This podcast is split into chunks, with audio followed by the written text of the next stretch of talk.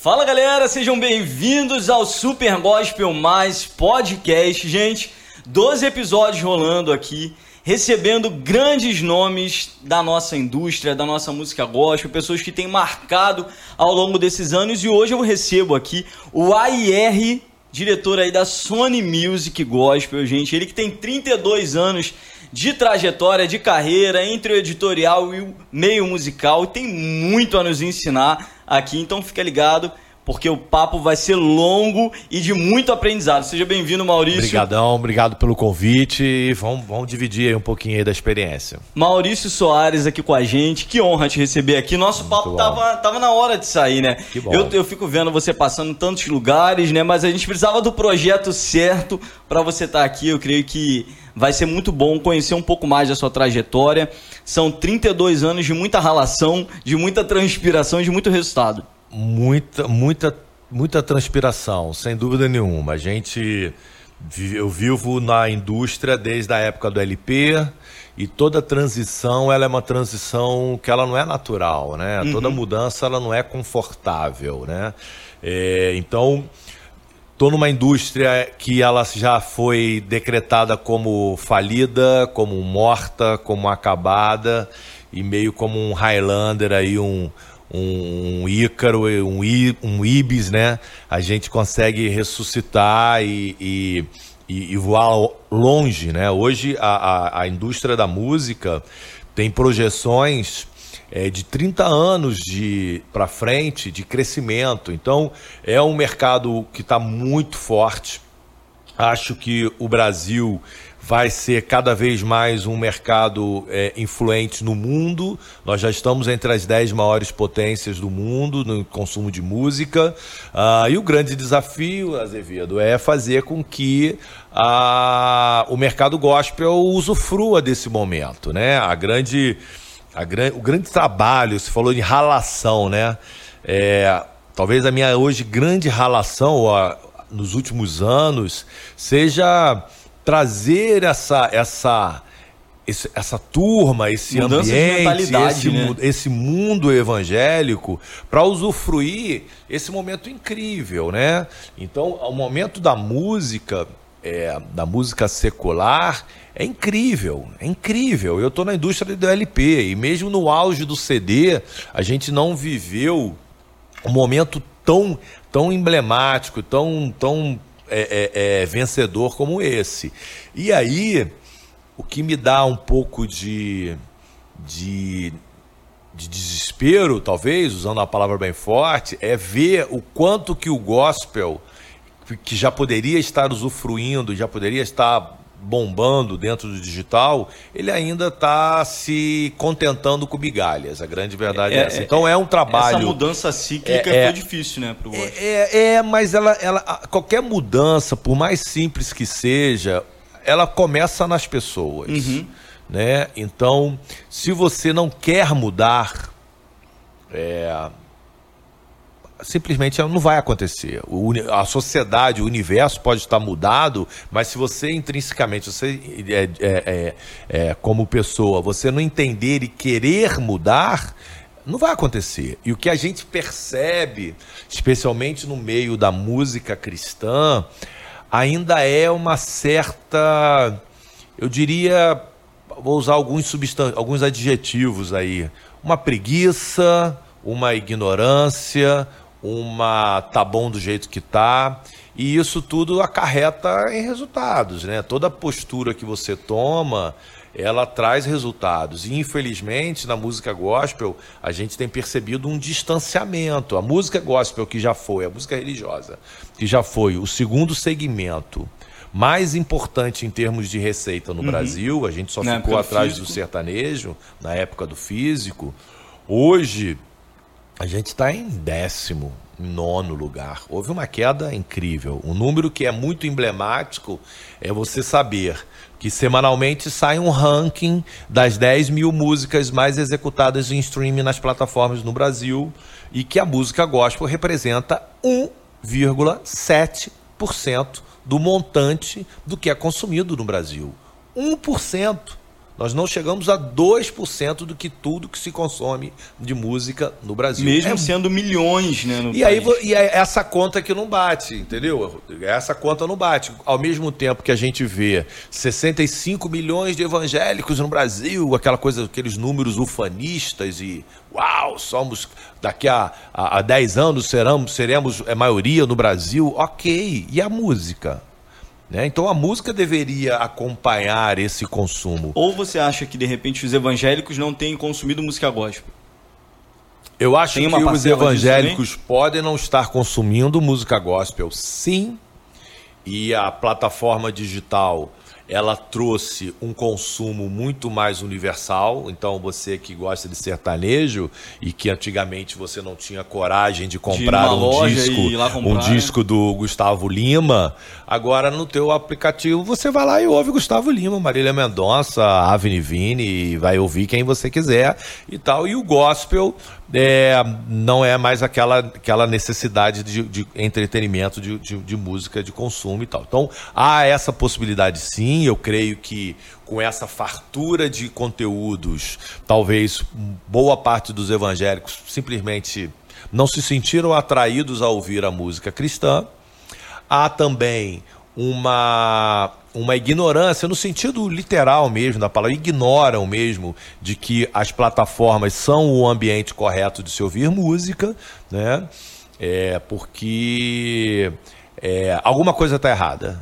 Isso, isso é fato, alguma coisa está errada. No físico, o pentecostal, a, a vendagem sempre foi absurda, né? Muito. E, e o, o gospel ele resistiu ainda um pouco à questão da, da, até da pirataria, que foi antes ainda do digital, porque a, a Assembleia de Deus sempre foi uma igreja que consumiu muito C Ds, né?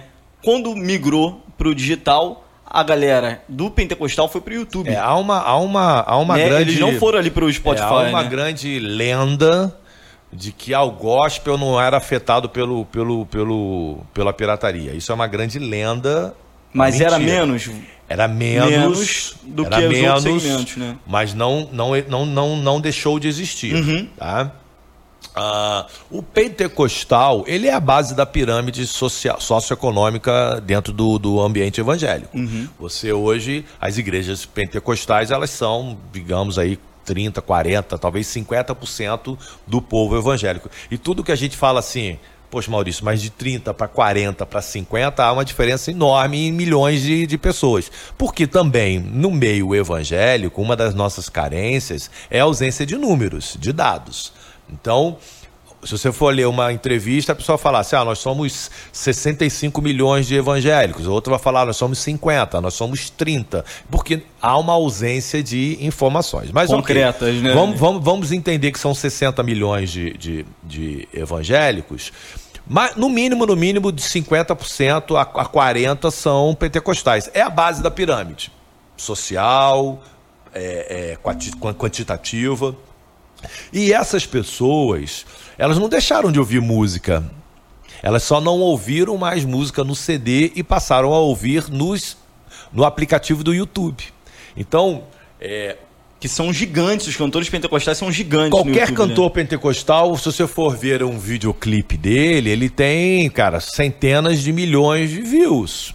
Agora, o YouTube é a melhor plataforma para se ouvir música? Não. É a melhor plataforma para receita, é, para o artista? Não.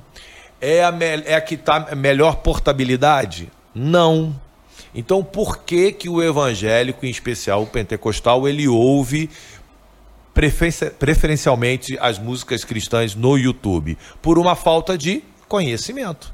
Informação, às vezes, porque é, o público pentecostal é um público muito mais... é, talvez mais velho, hoje em dia não, porque o jovem não, tem consumido muito também o, o lance do pentecostal, mas eu vejo que a galera de mais idade acabou indo pro, pro YouTube pela facilidade, assim, ah, não vou aprender o, a questão do aplicativo, que quem ouve, né? Roberto Carlos é um público jovem?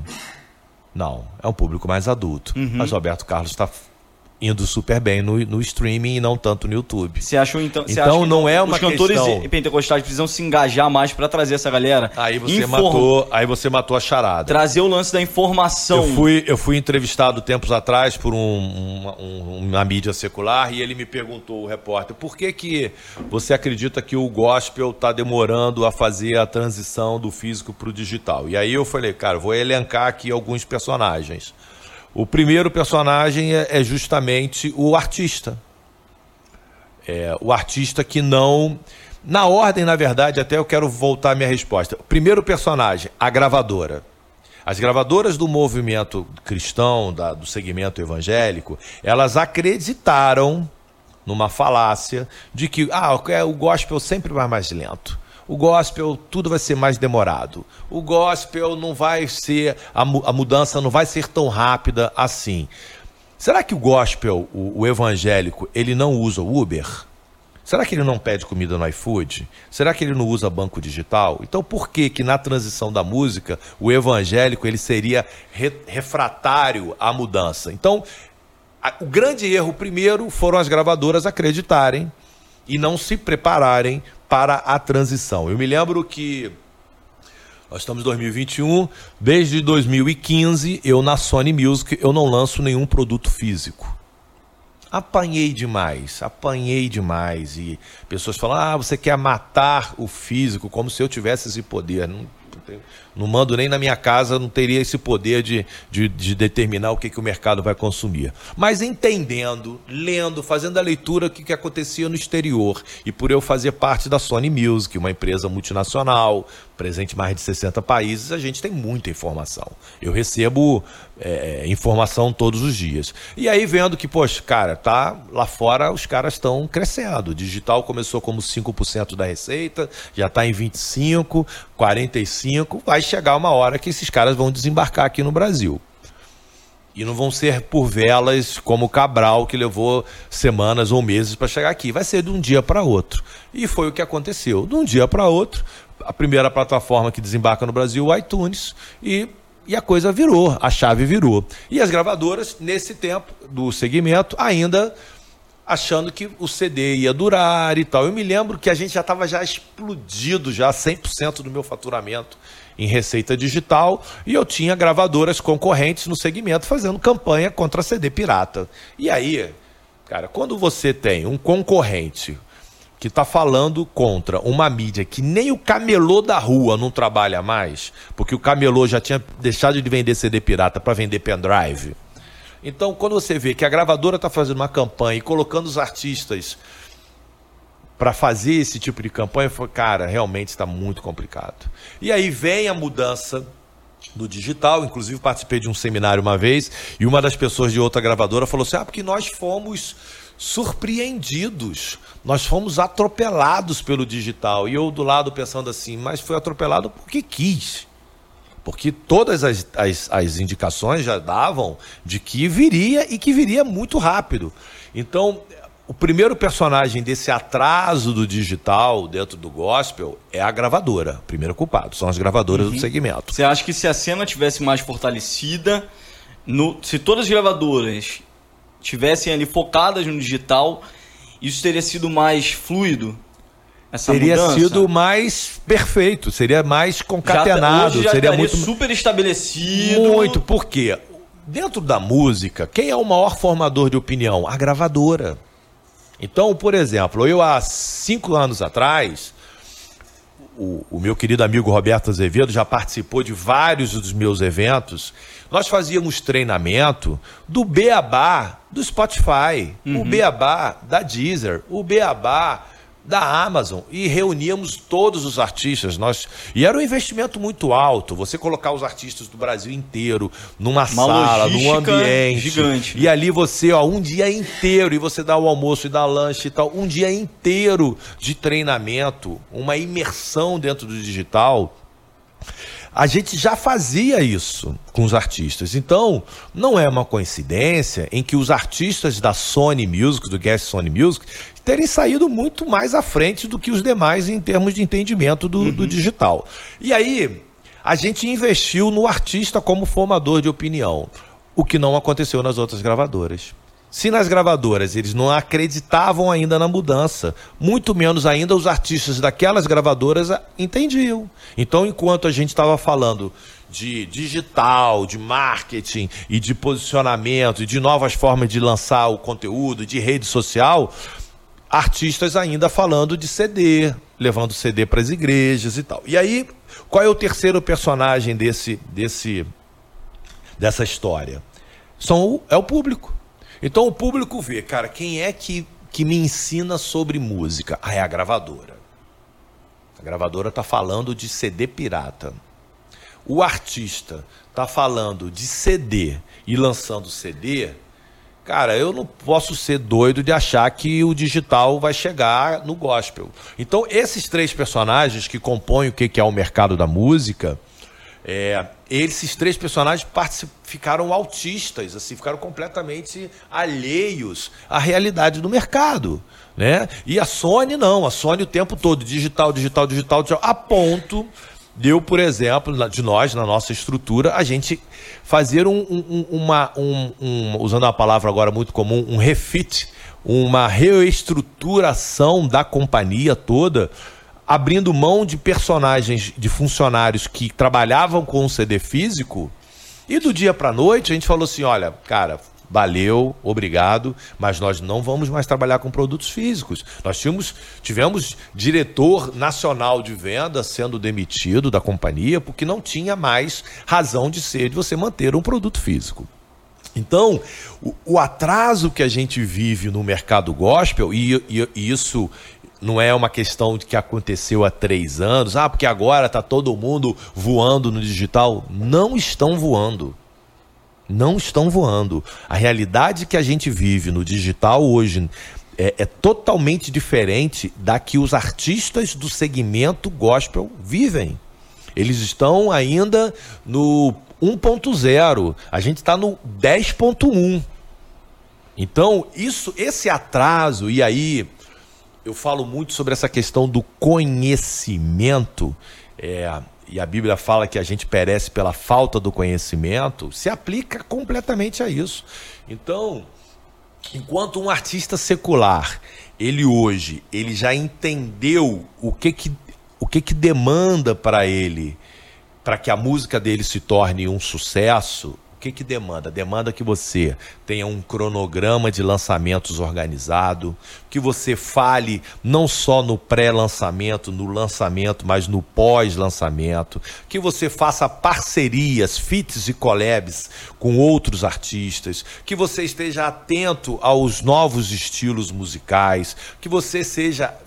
É frequente nas suas redes sociais, divulgando os seus conteúdos. Então, há um arcabouço de, de atitudes que o artista precisa ter. Antigamente, na época do físico, o artista, ele basicamente trabalhava no repertório, na gravação e na entrega da master. Entregava o master para a gravadora, e a fazia gravadora ali, tinha que se virar ali, fazia ali uma semana, duas semanas de, de, me engana, de me engana que eu gosto ali de divulgação, uma sessão de autógrafos, uma entrevista na rádio e tal, e acabou. E, e ele, às vezes a contragosto, né? Muita má vontade, uhum. E ali ele pegava as malas e partia para a estrada, e aí você só ia saber dois anos se o, se o C D ou se a música de fato viraram um ano e meio, dois anos depois. Hoje, se o artista não for o seu maior divulgador, o projeto simplesmente não vai. Antigamente, dez por cento do processo era o artista, noventa por cento era a gravadora.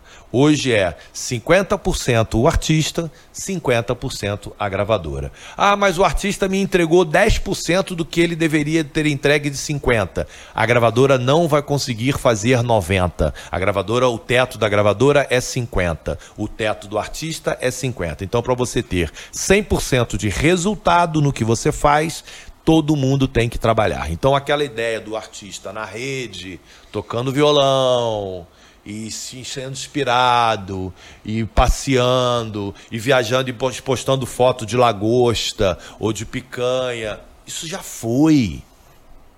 Isso já foi. A realidade do mercado hoje, ela é completamente diferente. O artista não é mais hoje inspiração. Ele é basicamente transpiração. Ele basicamente ele é estratégia. Ele basicamente é planejamento. E aí, de repente, os mais santos e puristas falarão assim: e onde entra Deus nisso? E eu costumo dizer na minha mentoria que o profissionalismo, ele não é excludente do espiritual. Pelo contrário, eles são complementares. Porque se eu faço para Deus, eu faço da melhor forma. Uhum.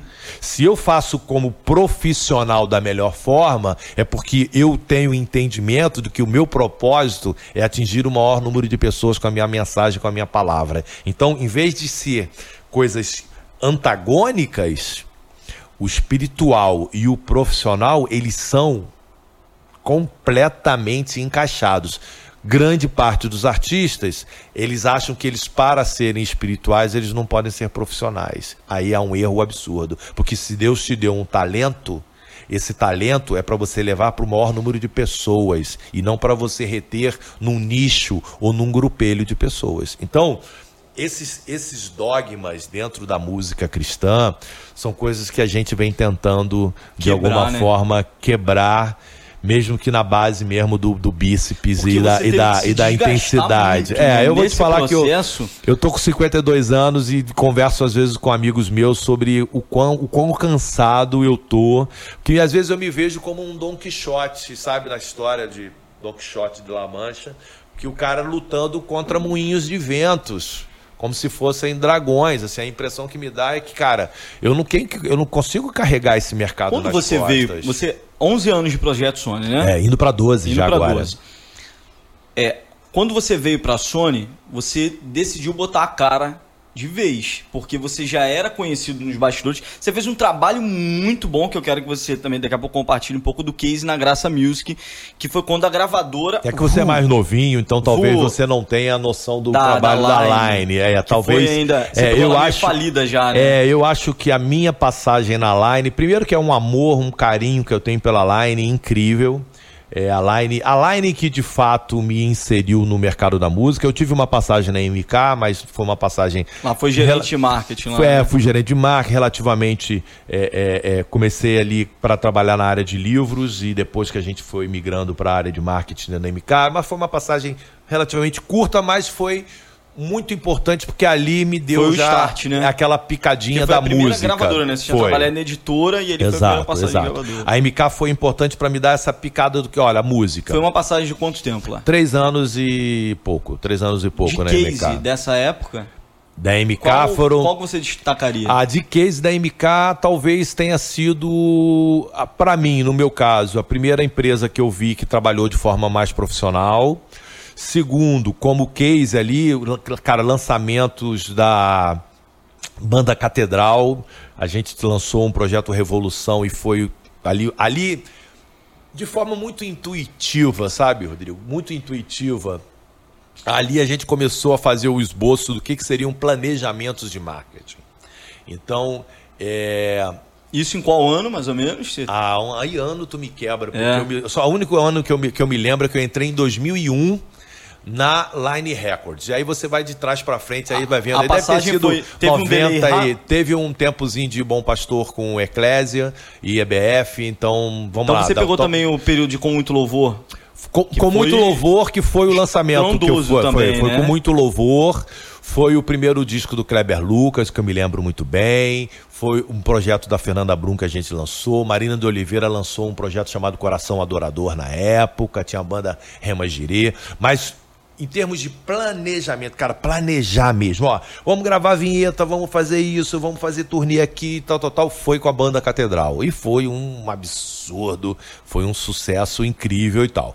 Dali eu tive, eu tive uma sensação, uma vontade, é, de ter uma experiência de morar em São Paulo, então, e eu estava recém-casado, e ali eu... eu, eu Eu conversei com Deus claramente de que eu precisava ter essa experiência de morar em São Paulo e eu precisava de algum, algum sinal de que era era era para eu ir. E aí eu, um dos sinais que eu pedi foi: a minha esposa tem que aceitar de primeira a ideia da gente morar em São Paulo. E aí eu, cheio de cuidado, chego em casa e falo assim, o que, é que você acha da gente morar em São Paulo? Ela falou assim, vamos.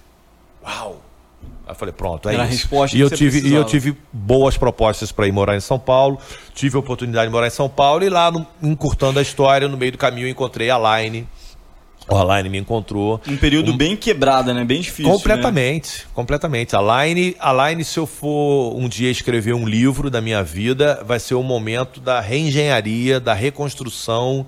Do, do monturo ali, sabe? De, Porque de... São, são lances diferentes, né? Graças a Deus, na sua trajetória, você pôde trabalhar, pegar empresas em estágios diferentes, né? Na Sony você veio começar um é, projeto. Eu não sei se foi graças a... a... Assim, o bom, não é bom graças a Deus, não, porque eu só peguei pedrada. pedrada né? Não, só mas peguei foi bom pedrada. Pra você ter essa, essa mas a minha esposa, hoje, voltando né? aqui a citar a minha esposa, ela conta sempre, ela sempre fala comigo o seguinte, e eu concordo plenamente, acho, concordo com essa visão.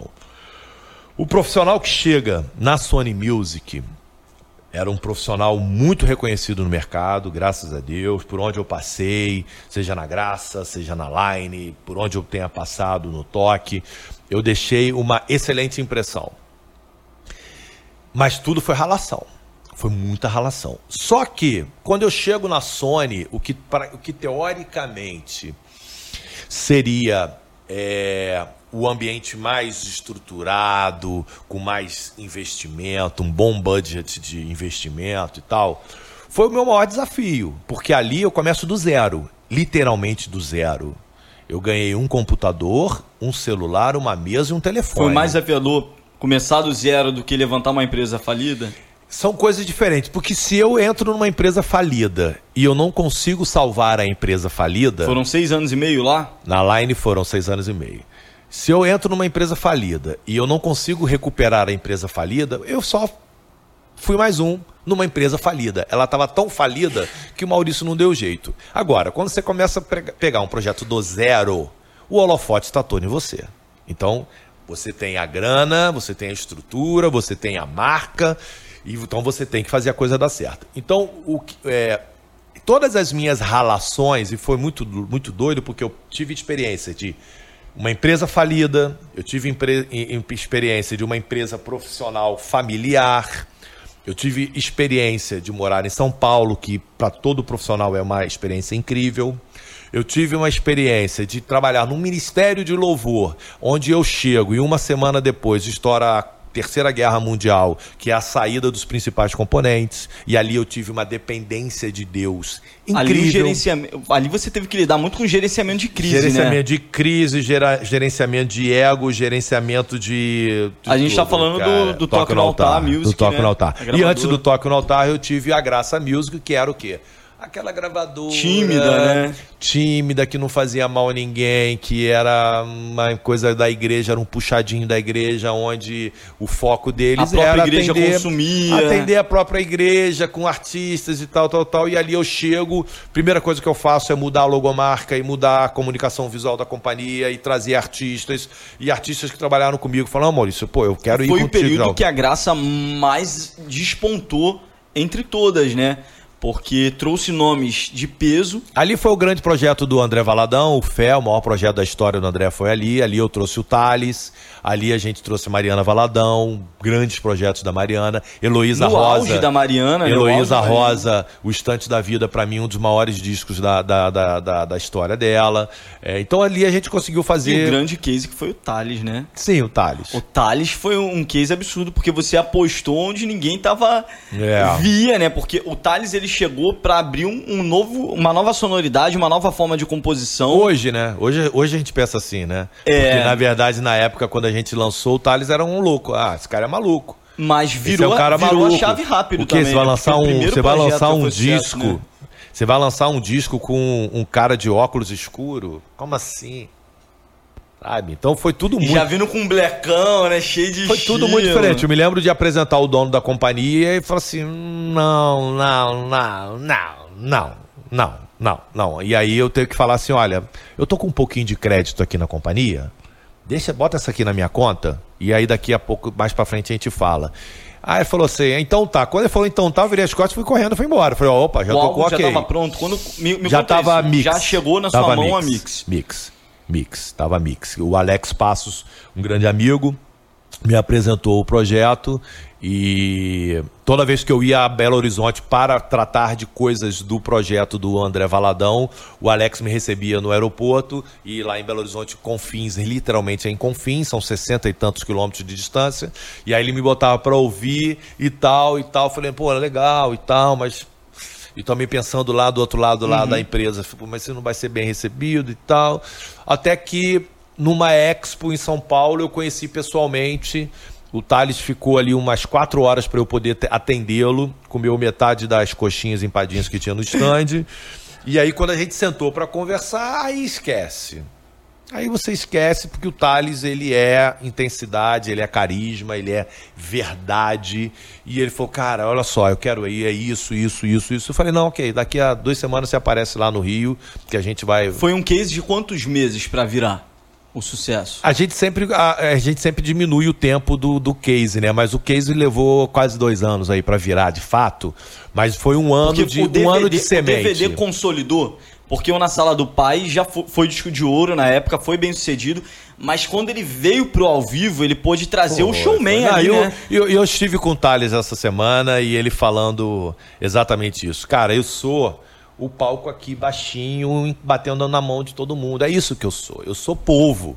E, e inclusive, é o que a gente vai fazer nesse ano de dois mil e vinte e dois. É um projeto D V D com público e no meio da galera mesmo, assim. Não estamos... Rio nós de estamos... Janeiro? noventa e nove por cento de chance de ser no Rio de Janeiro. É... E vai ser... Não vai ser nada tecnológico. Vai ser suor. É, é, que é, é, um, é o Thales é, que a galera curte. É, né? E que a gente ficou muito impressionado. Eu recebi o Thales aqui, a, tô há três, quatro dias caminhando com ele aqui no Rio de Janeiro.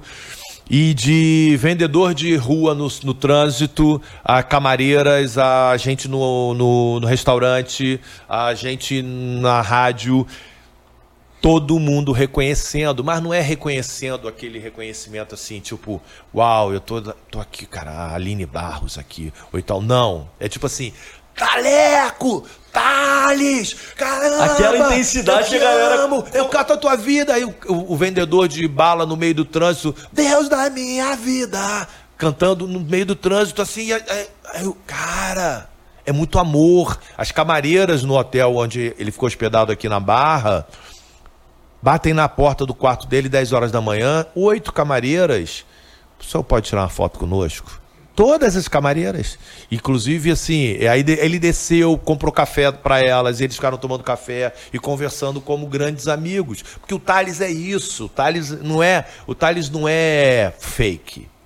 Ele é do povo, né? Então, é, o D V D talvez tenha sido essa grande, uau, o cara é, o cara é demais. E o cara é demais mesmo. O cara é demais. Ou seja, você já tinha... É, do, o Na Sala foi um, um C D de estúdio. Foi um C D de estúdio você que... Você já sabia inclusive, dessa explosão toda dele? Você já tinha sim, visto ele já ao tinha, vivo? Sim, já, já. A gente já, já tinha acompanhado e, e tínhamos, já tinha assistido... Já tinha dimensão alguns do eventos, que ia é, alguns aí. Eventos, que na época era só Thales, não era Thales Roberto, era só Thales e... e... E a gente viu e tal. É, mas foi, cara, pegar o disco embaixo do braço, eu, e nas rádios, e falar assim, olha só, é aí que é bom você ter um pouco de crédito, né? Cara, tem um disco aqui, cara, que é pra botar pra tocar e tal. Ah, pô, legal e tal. Pô, mas não sei se isso aqui vai tocar nessa rádio. Essa música é muito diferente e tal. A carro-chefe de... A primeira foi... já foi Deus da Minha Vida. Eu não quero mais viver. Arde Outra Vez. Arde Outra Vez, que foi uma outra coisa muito louca. Na época, as músicas estavam muito de celebração. Ah... Para a direita, para a esquerda e tal. Era muito celebração. Então, o som nas rádios estava muito de... Uhum. E aí eu falei com o Thales, olha só. Se a gente bota uma música groove, ela vai ser mais uma nessa poluição sonora dentro da rádio. Vamos fazer uma música que toca devagar e depois ela cresce. Aí ele falou assim, cara, eu, eu, eu não iria por essa música. Mas é, você é o chefe, vambora. E, e a aposta foi perfeita, porque é um pouquinho do que aconteceu com a Adele. A Adele, quando vem, piano e voz, tava Rihanna, Beyoncé e Pink, E aí vem a Del. Pianinho e voz. Ela se destaca. Uhum. Então é tipo como se fosse um refresh no teu, no teu ouvido. E a música veio e explodiu e tal. Só que o Thales, aprendam aí jovens artistas, ele não tocava só de banda. O Thales não, não andava só de avião. O Thales não comia só em grandes restaurantes ou não ficava só hospeda- hospedado no Windsor ou no Hilton. O Thales fazia cinco eventos por dia. Thales, olha só, vai ter um culto de senhoras a, su, é, a sub oitenta. Só assim, só senhorinha mesmo. Vamos lá tocar? Vamos. Thales, tem um culto infantil do berço. Vai lá tocar? Vai. Thales, tem uma vigília quatro horas da manhã lá em Carapicuíba. Vamos? Vamos. Então, o que, que acontece com o Thales? Ele é o maior artista do segmento gospel sem, sem erro. E aí o que, que ele quis fazer? Qual foi o desafio dele? Mostrar isso. Então, às vezes eu vejo muito artista muito talentoso, mas preguiçoso. E aí achando que fazendo dancinha no TikTok ou que fazendo é, é, postagem no Instagram, ele vai se tornar popular. Não vai. Porque a entrega das redes sociais é de um por cento, às vezes menos. Então, se você não for no tete-a-tete ali, no, no, no, no, no dia a dia, se você faz um culto, às vezes tem duas mil pessoas. Às vezes você faz um post e tem cento e cinquenta pessoas que estão atendidas. Então o Thales, ele fez um trabalho de semeadura por um ano e meio, dois anos, que é case. E depois, tempos depois, Rodrigo, eu fui fazer esse mesmo projeto com o Preto no Branco. O Preto no Branco, nós pegamos um... Eu desenhei um, um fictício mapa do Brasil na minha sala. E aí eu ia lá, mais ou menos, de estado em estado. Então lá, Rio Grande do Norte... Rádio tal. Qual é a principal igreja minha lá no Rio Grande do Norte? A igreja tal, a pessoa tal, tal, tal, tal. Ah, Manaus. Pô, Manaus tem a Boas Novas, tem o, o Franklin, tem na, tal pessoa, tem o Nailton e tal, tal, tal. Nós listamos isso tudo e eu passei pro pessoal do, do, da, da, da, do escritório do Preto no Branco e falei assim, olha, essas pessoas, temos que conversar com elas. Temos que levar nessas igrejas, o Preto no Branco tem que cantar nesses lugares e tal. E aí o que, que foi feito? Contratou-se um cara que foi fazer uma viagem precursora no Brasil inteiro. Eles pegaram um carro, eles acabaram com um carro, que ele saiu de Belo Horizonte, foi até o sul, até a ponta. Voltou via Mato Grosso, do Mato Grosso Paraná, Mato Grosso, Mato Grosso, Goiânia, Brasília, voltou para Belo Horizonte. Descansou dez dias, foi Salvador, Aracaju, Recife, Maceió e tal, e foi, e foi parar lá em Porto Velho. Então, o, o fenômeno Preto no Branco, ai, foi um fenômeno. Não, foi trabalho. Foi semeadura. Até hoje é um dos maiores cases da Sony, né? Do, do seu período. Ah, graças a Deus a gente porque tem ninguém alguns, explica. Né? A não, gente assim, tem alguns, é, não, mas é um ninguém dois, explica. Né? Deus é um, é um fenômeno. fenômeno. Priscila Alcântara, né? É um fenômeno. Kemuel é outro fenômeno. Leonardo Gonçalves é outro fenômeno. É, é Damares é o maior fenômeno, muito, né? Uma coisa que você fala muito e, e, e é verdade são os pilares, né? YouTube, plataforma digital, igrejas, rádios, sim, redes sociais... Tudo. O, o hit no gospel, ele é mais difícil. Para virar esses é pilares difícil, tem que estar alinhados. Ele é mais, né, difícil de ser feito, o hit no gospel, do que no secular. No secular, você faz um bom investimento de YouTube, você faz um bom investimento de rádio, você tem um grande é, empresário, você ele vai conseguir diferenciar. Colocar... Você, por exemplo, você tem resultados ali como gravadora, e aí você olha números de como performou em plataformas digitais, é, nos streams...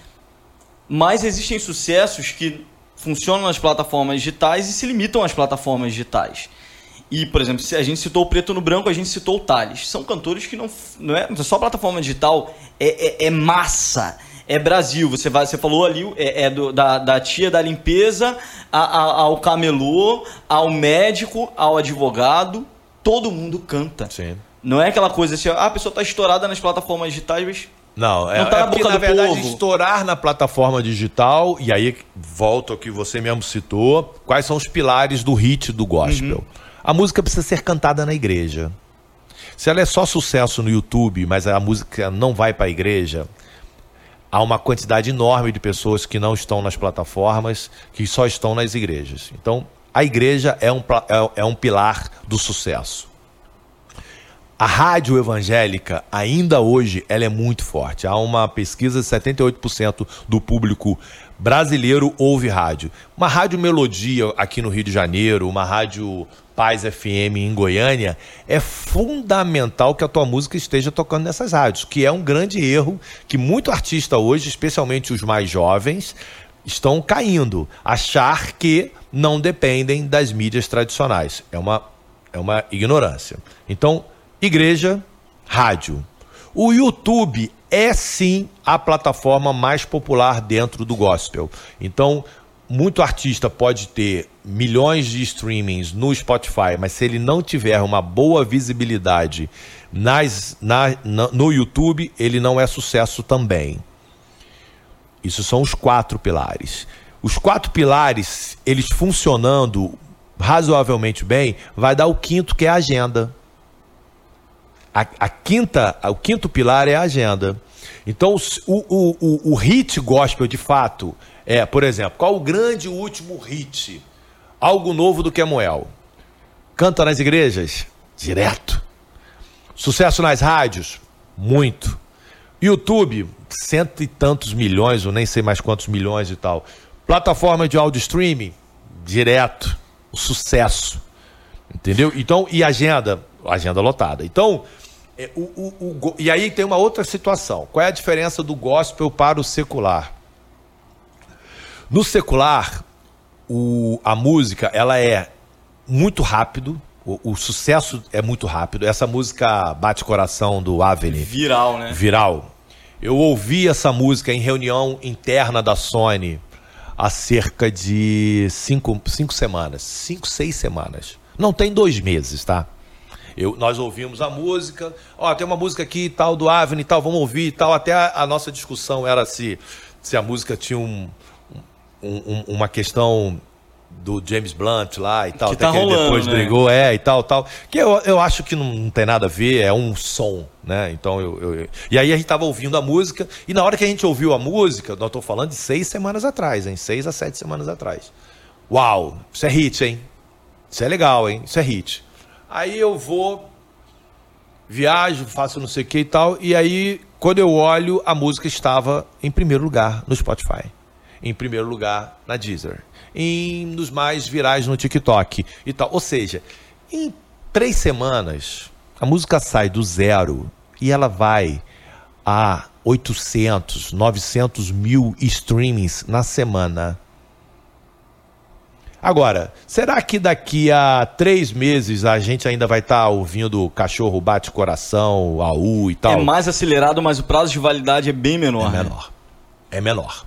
O gospel é diferente. O gospel demora a virar hit, mas quando vira hit, a gente esquece. Canta esquece. vinte anos depois. Nós temos um chart, que é um ranking das dez mil músicas mais ouvidas no Brasil. Toda semana eu recebo esse chart. E é isso que a gente, vergonhosamente, tem um por cento, um vírgula sete por cento de participação. A música Ninguém Explica Deus está nesse top cinco mil, talvez no top mil, há três anos, quatro anos. Se formos fazer ali um levantamento das músicas mais antigas no top cinco mil ou no top mil, arrisco a dizer que Ninguém Explica Deus estará ali. Assim como o Girassol, assim como Aquieta Minha Alma, do Ministério Zoe, assim como A Casa é Sua, do Ministério Caso Worship. Quando a música se torna sucesso no gospel, as pessoas ouvem ela todos os dias. Ela vai, a pessoa vai criar playlist e vai, vai, a igreja vai cantar, as rádios vão tocar. Então, Fernandinho, Galileu, tá lá. Essa música acho que foi de, pô, nem sei de quando, acho que ano, ano dois mil, zero e tal. Essa música tem uns, uns, uns dez anos no mínimo. Tá lá. Então, o, o, o evangélico, ele tem uma questão de memória afetiva com a música que é muito forte. Né? Então, qual que é o desafio? Agora, por exemplo, enquanto no mercado secular você tem dez hits ou vinte ou trinta hits ao ano, a gente tem um. Qual o último hit do gospel? Alívio, do G C Aguiar. Uhum. Alívio. E só.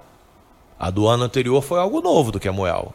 A do outro ano talvez tenha sido, não sei, se Leandro Borges ou... Jô, ou é, aí você tem uma Midian. Então assim, você consegue meio que pensar os anos em hits no gospel. Isso é pobre demais. Dentro do, do, de todo o projeto Sony, você tem... É... noção de inúmeros. Isso que é água, né? Isso, água. Às vezes a gente bota álcool, né? Não pode ser álcool é gel. É tanto álcool gel. Álcool setenta, né? Aqui, não, é água mesmo. É... Qual é o single de maior destaque em números? De ninguém todo... explica Deus. Ninguém explica Deus. Ninguém explica Deus. Ninguém, ninguém explica Deus foi o primeiro. Uma largada muito foi o maior primeiro do que o vídeo, o primeiro vídeo. Ninguém explica Deus foi o primeiro vídeo a bater a casa de cem milhões de views na Vevo, dentro do gospel mundo. cem milhões tem, cara, assim, na verdade ninguém explica Deus, ele tem vários recordes, vários recordes. Como o Girassol, da Priscila Alcântara, também tem re- recordes que nenhum outro artista é, e música gospel teve e que não vai ter. Ali, a, a, a Girassol entrou no top dez do Spotify, entrou no top três da Deezer, global, entrou, sabe? Então, assim, Girassol, porque quando você lança uma música no gospel... Primeiro, e outra coisa, lançamento. Isso foi em lançamento. Isso não foi... Ah, um ano e meio depois, Girassol entrou no top cinco. Não, não, não. Você acha que a grande sacada de Girassol, além de, da composição ser muito sensível, associado ao talento da Priscila, que é gigante, ali você juntou, a sacada ali, ali do, do, do Whindersson, vir na verdade, começou, algo tão... É, na, verdade, na verdade, começou pelo Whindersson. Ali você juntou dois gigantes. Porque ninguém não tinha nada gravado do Whindersson, dessa... dessa... Tinha o um vídeo... nas redes sociais é. dele. O sucesso, Rodrigo, começa sempre pela música. Uhum. Então, por que, que a música virou um sucesso? Primeiro, porque a música é boa. Ponto. Uhum. Segundo, o timing pro lançamento. Terceiro, dois grandes nomes juntos. Um planejamento de lançamento... Que foi uma atacada sem anúncio, né? Foi, foi no dia, não foi? Foi, foi algo...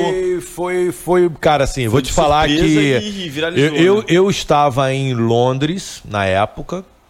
Priscila estava em Las Vegas, participando do Grammy. E, e, e eu recebendo os relatórios da Sony e vendo que, cara, viral, viral, viral, que o Whindersson cantando, viral, viral, tá crescendo e tal. E aí... Eu pego o telefone, consigo falar com a Priscila em Las Vegas, falo assim, olha, você desembarcando no Brasil, a gente vai gravar essa música. Ah, mas essa música é do, é do Whindersson, eu só ajudei e tal. Vamos gravar essa música.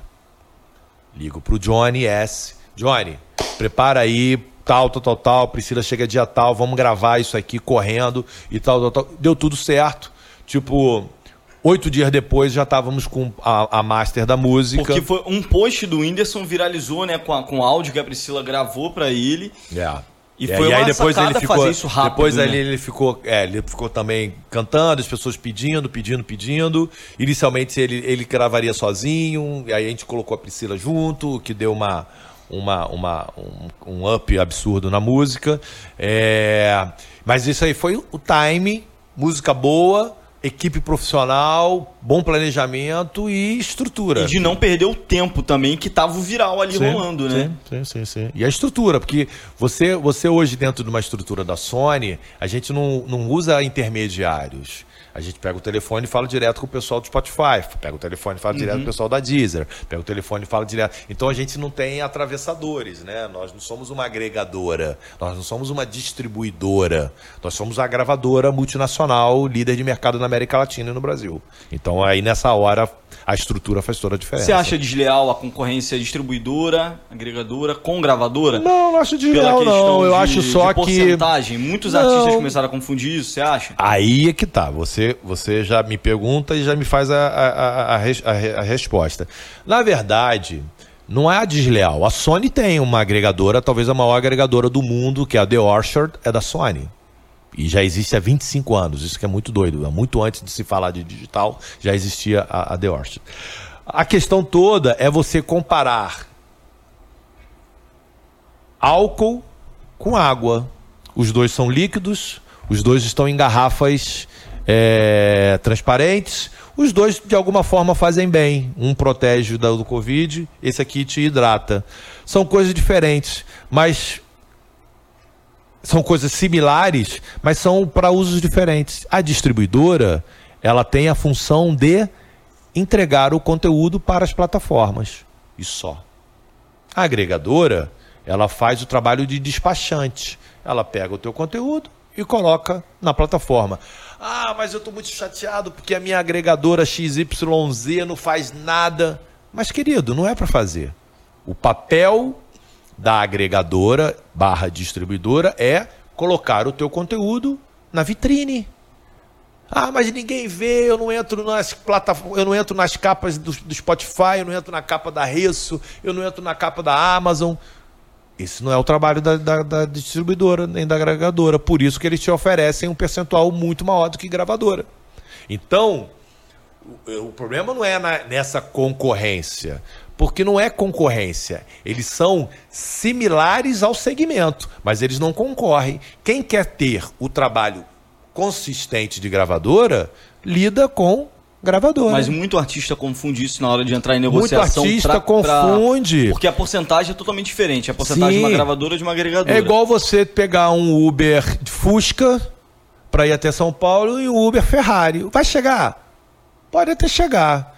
Como você vai chegar é que vai fazer Tentam diferença. Tentam muito chegar nas porcentagens de uma agregadora Não, em mas negociação. É porque, na verdade, essa... Essa é a primeira vez que eu faço o exemplo da água com álcool. Eu sempre uso a, a, a, o exemplo da batata e tomate. Os dois você come, querido. São coisas completamente distintas. Então, não me compare com agregadora. Me compare com gravadora. Então, Sony Music, ela tem que ser comparada com Universal Music, Warner Music, com M K Music, com Muzile. São gravadoras.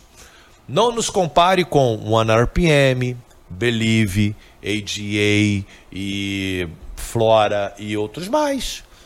Então, é, você não pode ter comparações entre parentes que não são a mesma coisa, entendeu? Então é isso. Agora, o artista não sabe ou ele não quer saber, né? E aí, a, tudo, aí já, o, o papo já começa exatamente. Eu faço logo esse diagnóstico. O que que você quer? Você quer ser só o teu produto subindo ou você quer ser de fato trabalhado? Você quer ser de fato ter uma carreira consistente? Você quer ser de fato cuidado? Dependendo da resposta, a gente vem com a camisa Sony. E muitas das vezes eu coloco a camisa The Orchard. Ah, você quer só o percentual? Você faz tudo e você não está preocupado com nada? Eu boto a camisa The Orchard e negocio junto com a equipe da The Orchard para que aquele artista venha para The Orchard, que é o nosso braço de, de agregadora mundial, distribuidora, que é inclusive diferente, mesmo entre as distribuidoras, as, as agregadoras, Rodrigo. É, você precisa saber o, o processo de verdade. Então, por exemplo, a The Orchard, ela faz... ela segue os mesmos contratos globais da Sony Music, ou seja, eu não tenho nenhum intermediário entre mim e a, o Spotify. cem por cento do que eu recebo do Spotify vem para mim. Existem algumas agregadoras aí no mercado que, no fundo, elas são subagregadoras. Elas têm uma outra empresa que, essa sim, vai lá no cem por cento do Spotify e recolhe. Então, é muito importante que as pessoas, que os artistas entendam o jogo dos números. Então, há uma distribuidora, por exemplo, que adora falar, não... gravadora não, porque te pagam tantos por cento e eu te ofereço cinquenta, sessenta por cento do que eu recebo. Olha aí, a, a segunda frase ou a segunda parte da oração é que quebra tudo. sessenta por cento do que eu recebo. Mas você recebe cem por cento? Não. Você recebe oitenta por cento. Você recebe setenta e cinco por cento. Então é sessenta por cento dos setenta e cinco por cento. Nós estamos falando de menos, muito menos do que o cantor, mas o cantor ele gosta de, às vezes, de ouvir história. E no nosso mercado, existem muitos contadores de história. Uh, se tem. Então, quando o contador de história, ele se encontra com quem gosta de ouvir história, a história com H não vai ser boa. E é o que, e é o que acontece. É o que acontece demais. É muito difícil, por exemplo, você é I R. Eu tô muito ácido. Não, não. Pode, fica à vontade. Tá, porque o pessoal é... deu na minha mentoria me chama de Tonhão, porque eu vou muito assim na canela. Mas sabe o que acontece? A gente poderia fazer aqui um podcast super do bem. Poderíamos fazer aqui um podcast falando ah, das coisas lindas. Não, o mercado da música tá incrível. Incrível, o mercado da música gospel é sensacional, é uma bênção, é um bálsamo, mas não é realidade, uhum. não é realidade. Eu acho que o meu destaque, o meu sucesso profissional é porque eu, eu em nenhum momento, eu me converti, Rodrigo, momento testemunho, é, eu sou universal, meu momento é, testemunho, sim, eu me converti aos catorze anos de idade. É, família de pais separados.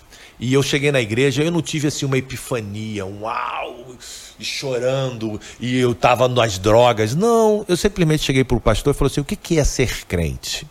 Ser crente o que que é? É isso, isso, isso. É o que eu quero. Eu com catorze anos. Nunca me afastei do evangelho, casei corretamente, sou casado até hoje, tenho vinte e seis anos de casado, três filhos, uma vida assim, muito justa, muito correta e tal, com as minhas falhas normais, mas sempre entendendo o meu compromisso com Deus. E por entender o meu compromisso com Deus, eu sempre falei assim, eu pensava o seguinte, primeiro que a minha oração sempre foi, Deus me dá sabedoria, eu aos catorze anos, eu era tão racional que a minha oração, ela era racional, do tipo, me dá sabedoria, porque eu sabendo o seguinte, cara, se Deus me der sabedoria, cara, eu vou ter prosperidade financeira. Se ele me der sabedoria, eu vou ter prosperidade, não amor. Se, eu de... Se ele me der sabedoria, eu vou ser um pai bom. Então, eu, eu, eu peguei o combo do, dos benefícios e orava só isso. E orava todo dia. E eu continuo orando. Deus me dá sabedoria. Deus me dá sabedoria. E Deus me dá sabedoria. E aí, quando, quando eu começo a entrar no mercado, e aí eu vejo que é o seguinte, cara, quanto mais crente eu for, mas eu vou ser analisado. Então, eu quero ser o crente melhor profissional que existe. Então, às vezes, eu vejo, eu sei que as pessoas falam assim, ah, o Maurício é muito competitivo, ah, o Maurício é muito frio, ah, o Maurício é muito calculista. Não, cara, eu sou é muito crente, cara. Porque se eu faço para Deus, eu tenho que fazer o melhor. Entendeu? É, então, então, as pessoas confundem. Elas querem espiritualizar coisas no nosso segmento que não são espiritualizáveis. Entendeu? Então, assim, por exemplo, hoje a minha equipe de trabalho, eu não tenho nenhum evangélico. Toda a minha equipe de trabalho são de pessoas normais, cristãs, respeitam, têm um carinho enorme e tal, mas a minha equipe de trabalho, nenhum é da igreja tal ou da igreja tal, porque tal, não, porque todos os que eu tive que passaram por, por, pela minha equipe, que eram evangélicos, de alguma forma não entenderam o que, que é ser profissional, o que, que é ser é, espiritual. Então, é, então essa, essa questão de, de você querer fazer o melhor, de você e tal, não é por orgulho. Como eu disse já num outro podcast, não é nada pra mim, cara, é tudo pra ele. E se é pra ele, é da melhor forma. Então é dessa forma que eu, que eu vejo que a, a música gospel, a gente ainda precisa ter o entendimento de que profissional não é do demônio não, cara. É... Ontem mesmo eu soube aí de uma postagem de um determinado artista não querendo expor os seus números do, do Spotify. Por quê? Qual o problema? É isso que vai te fazer menos crente? Não, cara, você tem que mostrar os seus resultados e mostrar o alcance do teu ministério. E que, e que você se sinta mais ainda estimulado a que no ano que vem você atinja mais pessoas. Nós não somos nada, nós só somos ferramenta. Por trás dos números, as pessoas confundem isso. Eu sempre falo, por trás dos números estão as vidas. Adoro né? números. Eu adoro números. Quanto Porque mais são... gente ouve minhas músicas, mais gente está sendo impactada pela, pela palavra. Se a gente tem uma mensagem a comunicar... E se a gente lança, é pra chegar nas pessoas, né? E o máximo de pessoas. Uma pergunta que eu ia te fazer. Você é I R, você está muito acostumado, principalmente na estruturação da Sony... Foi um cast do zero, não existia. Dificílimo. Como que é lidar com ego em contratação? Ego de cantor. Cantor é muito emoção. Eu tive um, um, um amigo meu que trabalhou comigo, o senhor Mauro Macedo, um queridíssimo, era praticamente o vice-presidente da Line Records, que ele falava assim, ah, Maurício, artista, e vivia reclamando como uhum. rabugento com o artista e tal. Eu falei, ô Mauro, seguinte, cara, gravadora lida com artista. Se você quer, quer lidar com qualquer outra coisa, vai, vai, vai trabalhar com banco, vai trabalhar com jardinagem, vai trabalhar com, com arquitetura. Artista é artista. E se artista fosse racional, ele era engenheiro. Uhum. Ele não era artista. Entendeu? Então, o artista... Às vezes a gente fala assim, ah, o ego. Tem um ego, é artista. Uhum. Ele, se ele não tivesse o ego, ele não se veria no palco. Se ele não tivesse o ego, ele não se veria assim, pô, eu sou melhor do que aquele cara ali. Eu Mas quero... não chega eu, a ser tá... um dos maiores desafios de um A I E. Você sabe hoje o meu maior desafio? Preguiça. Sabe o meu maior desafio? Acomodação. Miopia. Meu maior desafio, falta de foco. Eu tô dando muitos aqui... Eu tô dando muitos spoilers da mentoria. Eu dou, eu, eu dou uma mentoria, né? Sim. É, terceira artistas, turma tá, tá chegando, é, né? Tá chegando aí a terceira turma em março. Já estamos já com mais de quase setenta por cento já do, dos inscritos. Mas eu, eu não tenho problema de falar. Quando você chega... para um cantor de churrascaria, e você pergunta pro cantor de churrascaria, queridão, o que que você é? Ele vai falar assim, eu sou artista, eu estou aqui tocando na churrascaria, mas eu sou artista. Aí tu chega para um cantor evangélico e fala assim, meu amigo, o que que você é? Eu sou levita, eu sou missionário, eu sou pastor, eu sou adorador, querubim, eu sou... Agora está muito em voga. Eu sou coach, eu sou palestrante, eu sou... Meu amigo, tu, tu é artista, não? Porque artista é quem faz arte. Então, qual é o meu maior problema? Você fala sobre ego, vaidade, piti, frescura. Isso aí, cara, é, tá dentro do game.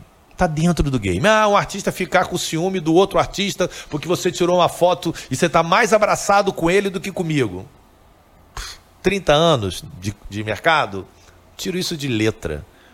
O que, que me irrita hoje, profundamente?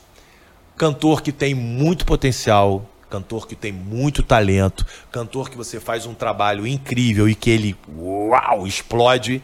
E aí, passam-se três meses e você pergunta, e aí, vamos, vamos, vamos, vamos.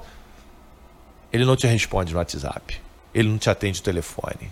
Ele chega para você e fala assim, ah, eu tô cansado. Ah, essa viagem aí, eu não quero fazer não, porque o voo sai às seis da manhã e eu, eu não quero, eu não tô mais nesse padrão de viajar às seis horas da manhã. Então, o que, o que, o maior desafio hoje é você fazer com que o cantor tenha o foco, porque às vezes ele, ele tem o foco em... Em, em vender panqueca na, no Instagram, porque fez uma permuta com uma empresa de panqueca, ele, aí ele bota no feed dela, dele lá uma panqueca, uau, linda, maravilhosa, e ele ganhou um fornecimento de panqueca por um mês. Aí ele vai e faz um post sobre um restaurante que ele foi, que comeu e tal, certamente está comendo de graça e tal. E você olha no feed ou nos stories e não tem nada de música. Então, um artista que não fala de música todo dia, ele perde. Qual é o grande desafio hoje, não só do, do, da música, mas do mercado? É você se tornar relevante e que você chame a atenção do público todos os dias. Se você tem uma barraquinha de cachorro-quente, todo dia você tem que fazer, falar que o teu cachorro-quente é o melhor do planeta, para que as pessoas vão até lá. Porque hoje, qual é a grande concorrência? Não é a concorrência de produção, é a de atenção. É de atenção. Então, se você faz esse podcast, você gravou, uau, tive o Maurício da Sony, diretor da Sony, pô, você tá sonhando falar com ele há um tempão e tal, tal. Ok, tudo bem. Mas depois que você gravar e lançar, se você não divulgar insanamente, fazendo os impulsionamentos e fazendo o trabalho que tem que fazer, cara, vai ter um, um, um podcast reco-reco, horroroso, que se ele fizer mais divulgação, ele vai ter mais visualização do que vocês. Uhum. Então, hoje, o nosso desafio, ele é cotidiano. Tem um filme muito interessante, antigo, eu sou, eu sou mais antigo, chamava-se Feitiço do Tempo. Qual que era o, o roteiro do Feitiço do Tempo? Uma cidadezinha do interior dos Estados Unidos, em que, por algum motivo, a pessoa acordava, ela dormia, passava o dia, acordava. Quando ela acordava, era como se fosse o mesmo dia de ontem. Aí o cara parecia que ele estava num sonho e tal, mas era que a cidade, o, a, o dia todo ele se repetia, ele se repetia, e ele se repetia. E o cara começa a entender essa, essa dinâmica de que estava se repetindo, e aí ele procurava fazer coisas diferentes, ou ele se antecipava a coisas diferentes e tal. Mal comparando, a gente hoje vive o feitiço do tempo de ter que se repetir e falar de música todos os dias. Mas você não precisa falar... Ouça minhas músicas nas principais plataformas digitais todo dia. Você vai estar tá tomando um café da manhã com a sua esposa e se fala assim, ô pessoal, tudo bem? Estou aqui ó, com a Margarida, aqui, tomando um café, ouvindo a minha playlist X Y Z. Acabou, você já falou de música. Gente, estou indo para o supermercado. Poxa, o supermercado é um programa de índio, né? Mas eu estou sendo salvo aqui porque eu estou ouvindo a minha nova música que está na plataforma Narreço. Ou seja, há uma infinitude, uma infinidade de coisas que você pode falar de música todo dia. Mas para isso você precisa ter planejamento, força de vontade. E é isso que hoje a gente não tem visto na maior parte dos artistas do gospel. Aí tu pega, por exemplo, eu sou péssimo para ser entrevistado porque eu falo demais. Não, então você me, vontade, você me interrompe. Você pega a Estila, uma cantora madura, já com vinte e cinco anos de carreira. E ela chega na Sony com cem mil ouvintes mensais. Hoje ela deve estar com próximo de oitocentos mil ouvintes mensais. A Estela, ela entendeu a necessidade dela se reinventar. Ela não ficou falando assim, ah, mas no meu tempo de C D era assim, ah, mas no meu tempo assim e tal, aí eu sou uma artista grande, eu tenho não sei quantos milhões de seguidores e tal. Ela falou assim, chefe, o que é para fazer?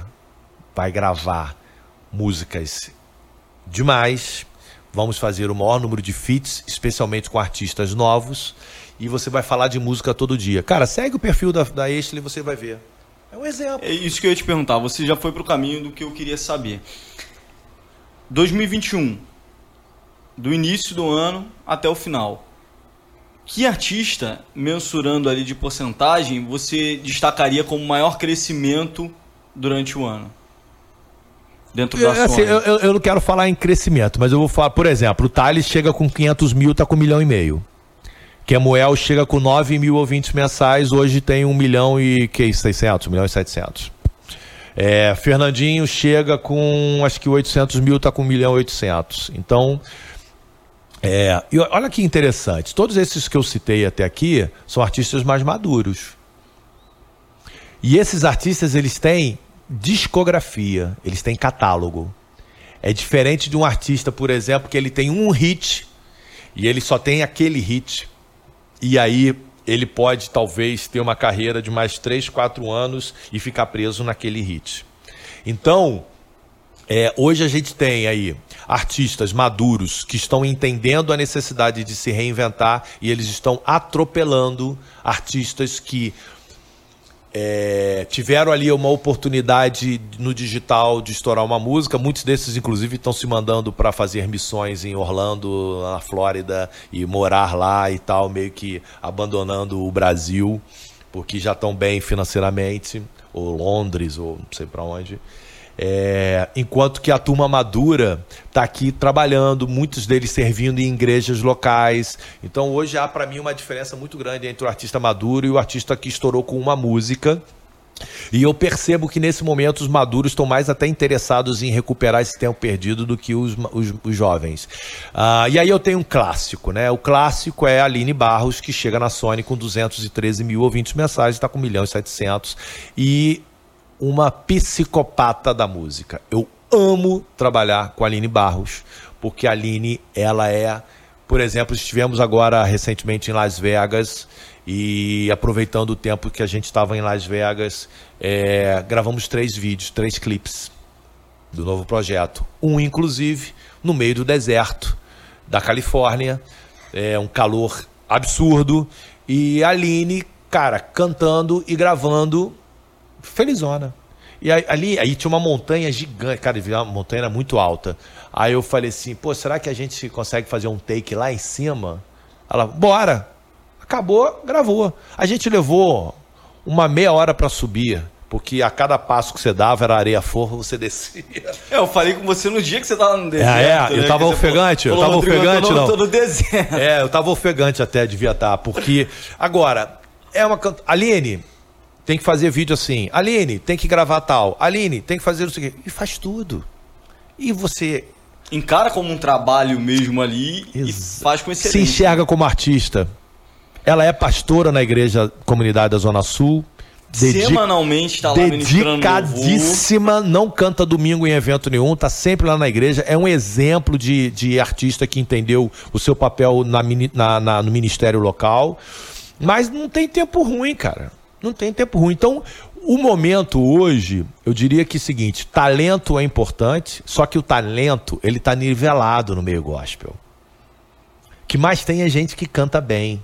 Tanto que lá na Sony, os meus parceiros de A R, quando eles querem elogiar um determinado artista, eles falam um palavrão e na sequência, na sequência fala assim, canta igual gospel. Pi, cara, canta igual um gospel. Por quê? É o ref, a referência do gospel é que todo os mundo melhores canta cantores, é. Os melhores. E você vê isso no secular, no, no secular do, do exterior, né? Whitney Houston, Mariah Carey e tantos Beyoncé foram cantoras de igreja. Elvis Presley. Então, cantar dentro do universo da música gospel, eu diria que é o básico. Sabe aquele carro básico, que não tem nem o step? É o básico. Então, o que, que faz a diferença para você se tornar um, um artista gigante no gospel? Nesse momento, foco.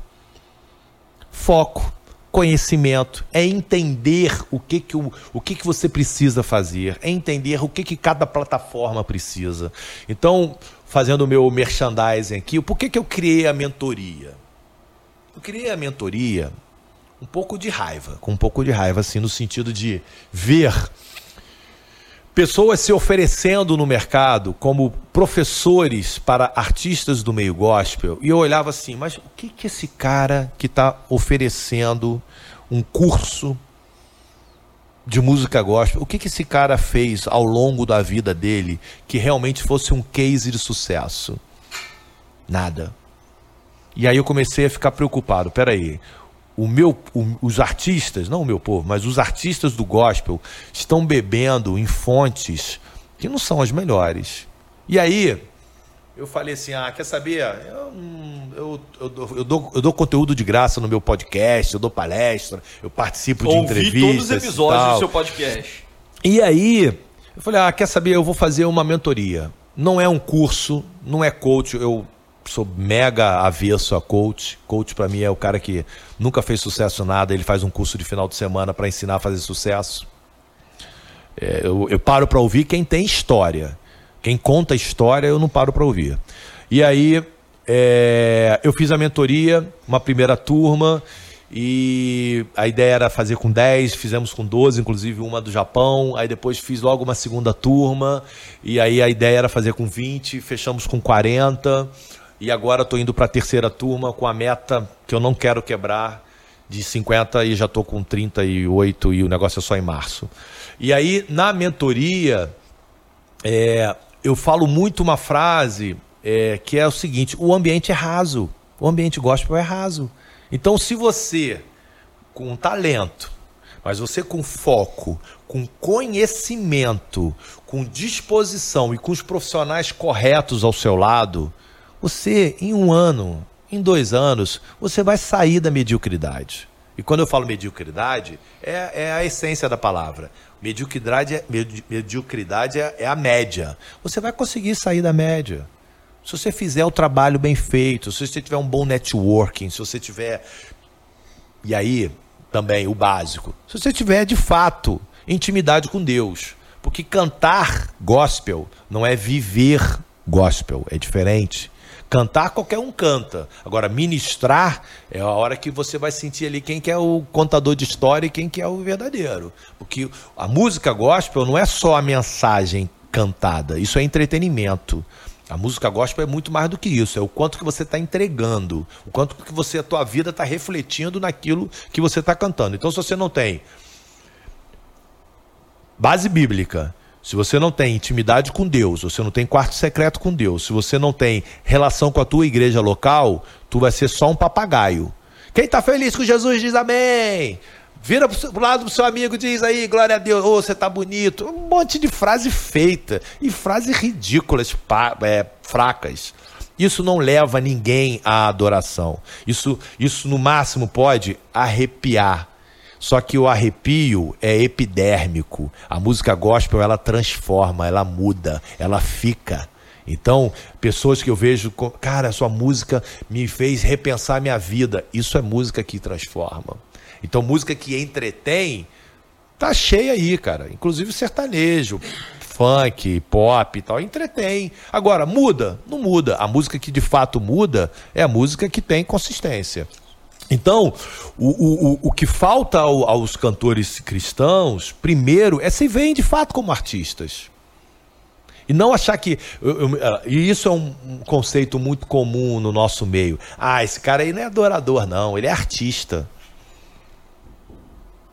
Não Essas é... falas equivocadas. Essas falas deturpadas, tortas. E, e toda mentira repetida muitas vezes se torna verdade. Uhum. Né? Então, o, o artista cristão, para não ser taxado como artista, que seria algo pejorativo, ele começa a criar subterfúgios. Ah, sou adorador. Lá no passado, vários dos grandes artistas, eles não eram os nomes deles. Era ministério, ministério ouvir e crer. Ministério Palavra Profética, Ministério Faz Chover, Ministério blá blá blá, e Ministério tal, tal, tal. Mas no fundo, no fundo, o que que era? Um cantor. Aí até que começou a dar problemas ali com bandas e questões jurídicas e tal, e o cara falou, quer saber? Não tem mais ministério não, agora sou, é o Joaquim, é o Manuel, e, e é isso. Então, e aí, alguns desses se tornaram pastores. Dentro da música cristã, tem muita gente que, ah, eu sou pastor tal. Não, cara, tu é cantor, tu é artista, tu é pastor se você tiver rebanho. Pastor, rebanho. Se você não tem rebanho, se você não tem igreja local, você é o quê? Palestrante. Você é um pastor itinerante, você é um coach, você é qualquer coisa. Agora, pastor cuida de ovelha. Se não tem ovelha para cuidar, eu não considero como pastor. Ah, não, mas eu sou pastor das multidões. Ok, então você é o pastor palestrante, você não pode ser cantor. Entendeu? Sabe o que é semântica? A semântica é uma coisa muito importante. Essa noção, né, que muitas das vezes, infelizmente, falta nas pessoas. Você falou da mentoria, quem quiser se inscrever, como que pode fazer? Nós temos um, um e-mail, que é o mentoria A G, né, de mentoria artística gospel, mentoria A G, arroba gmail ponto com, e ali você manda um e-mail e fala, ah, quero receber informações da mentoria, você vai receber todas as informações. Uh, a gente começa em março, é, ela é totalmente online. Na última turma nós tivemos cinco alunos de, dos Estados Unidos, tivemos dois de Portugal e tivemos um da Holanda. Essa turma da Europa sofre um pouquinho mais com o, o, o, o fuso horário, mas foi linda. A segunda turma foi linda, foi uma, uma experiência incrível. Até hoje a gente continua uh, se falando e eu a sempre... galera ama a mentoria, ama, né? Ama. O Roberto, a gente tem tido o contato com a galera que se tem passado e a galera ama, todo... virou uma confraria, cara, quase uma seita assim, ficou um negócio doido assim, porque é, e, e um carinho, um amor e o mais louco, porque quando se fala de música gospel, você não tem uma noção do que, que é, né? Música gospel. Uhum. Ah, eu, cara, eu canto música gospel. Ok, o que, que você canta? Você canta Oficina G três, ou você canta Cassiane, ou você canta Thales, ou você canta... E a, e a mentoria foi exatamente isso. A gente tem gente do cantor maduro, gente que nunca cantou, professora aca- acadêmica, doutoranda, que nunca cantou e que quer cantar bossa nova e samba, com seus cinquenta e poucos anos de idade. A gente tem cantora de Portugal, nós temos cantor de rap, nós temos cantor de pentecostal do Reteté de Jeová. A gente, a gente tem tudo. E todo mundo ali se encaixou e ficou uma coisa incrível, assim, ficou uma troca incrível. Uma unidade, né? É, e eu, e eu, fico, eu fico absolutamente encantado, apaixonado pela mentoria, é, e ao mesmo tempo assustado, porque ali... Ali na minha segunda turma da mentoria tem gente que já tem um tempo de estrada e que não sabia de absolutamente nada. A primeira aula, que foi uma aula, que sempre é uma aula muito de, de de choque, de realidade, de números e de... ó, oh, é isso, é isso, é isso. Então é uma coisa bem mais técnica. E as pessoas falam, uau! E eu falei, gente, vocês moravam onde? Vocês estão vivendo em que mundo? Para não saber isso, né? Então, a, a cada aula, e a gente tem as aulas sempre às terças e quintas-feiras, às oito da noite, a gente fala sobre um tema. Então, eu falo sobre um tema sobre planejamento, a necessidade do planejamento. E aí, teoricamente, Rodrigo, eram uma hora de aula. Nós não tivemos nenhum encontro com menos de duas horas e quarenta. Não, já, já ouvi falar. Quatro já horas. Quatro horas... Já tivemos quatro horas... E não querendo parar, né? Já tivemos quatro horas em que eu fui obrigado a acabar a aula e aí fui cair na asneira de, ao me deitar, olhar o meu WhatsApp da mentoria, do grupo da mentoria. E aí a gente ainda ficou mais uma hora e meia falando no grupo da mentoria ali no então, quem, WhatsApp. Então quem faz realmente mentoria recebe uma, uma atenção total. Planejamento, ali, né? Logística, plataformas, uh, cronograma, como você faz para lançar o seu material, é, um detalhamento de rede social, detalhamento... E aí, como eu não sou o expert de tudo, eu entendo, eu entendo general, de forma generalizada de, de tudo do mercado, mas eu entendo que eu tenho as minhas deficiências e nem quero ser o cara que sabe tudo, eu convido alguns profissionais.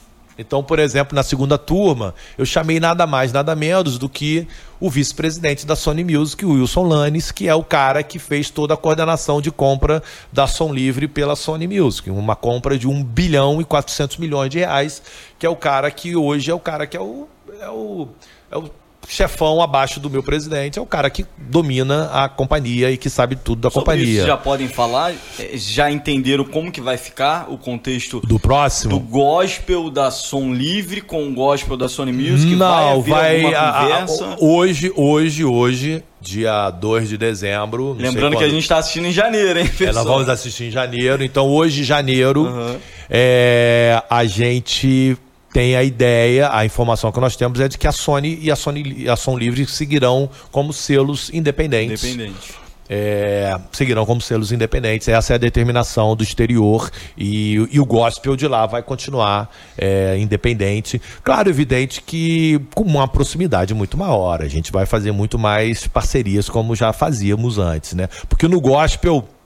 Entre as gravadoras do gospel, é, é, há uma visão muito de concorrência, de inimigo, né? E no secular a gente tem de concorrência para ganhar dinheiro juntos, então é diferente, né? Até que tá quebrando um pouco mais disso, questão de collabs e feats, tá um poderia pouco mais... Poderia muito mais, poderia muito mais, Rodrigo. É. Ainda, ainda tem, ainda você precisa de uma estratégia, um discurso muito bem preparado para conversar, para conversar e convencer o artista X a cantar com Y dentro do gospel. Isso é um pouco... Cansativo, cansativo, cansativo. Essa é a palavra, né? Cansativo. A, a palavra mais, palavra mais educada. Catálogo. A gente sabe que muitas das gravadoras vivem de seus catálogos, né? Cada dia mais a importância de se fazer volume, ainda mais no digital, e trazendo para nossa música, como a gente falou, uma música que perdura muito tempo, em onze anos. Como que está a questão do, do catálogo? Cada dia mais, esse é o pensamento mesmo em, no, na questão do volume? Qualquer tá... empresa, qualquer empresa dentro do gospel que queira, de alguma forma, negociar o seu catálogo, a gente senta para conversar, porque o catálogo, ele é, ele é a, a continuidade do processo. Então, por exemplo, eu gosto muito de M P B, gosto muito de bossa nova. Ah, para eu conseguir, por exemplo, um disco físico da Elis Regina ou do Tom Jobim, ou eu tinha que ir num, numa loja especializada, num sebo, ou então comprar aquelas coletâneas, o melhor de, que geralmente era nota quatro em termos de qualidade de masterização. Vem o digital, e hoje eu tenho na minha playlist Cartola, eu tenho Tom Jobim, eu tenho Vinícius de Moraes, eu tenho é, Quarteto em Si.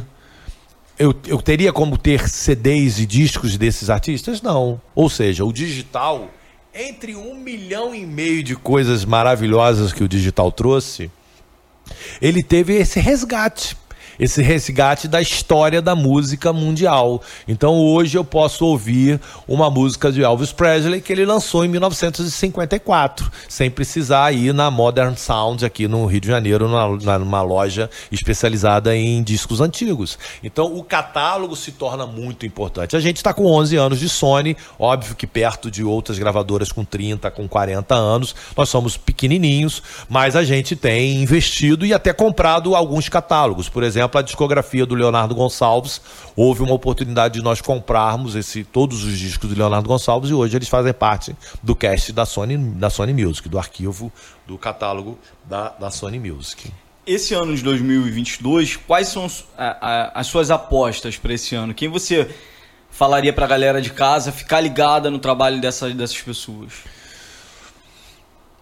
A música gospel ela é, muito, ela é muito ampla, né? Em estilos, então eu posso falar em várias apostas. Eu, por exemplo, eu, eu acredito, não só como Sony, mas eu acredito que a música urbana dentro da, do segmento gospel ela vai crescer muito. E o que, que eu chamo de música urbana? Hip hop, rap, trap, música eletrônica.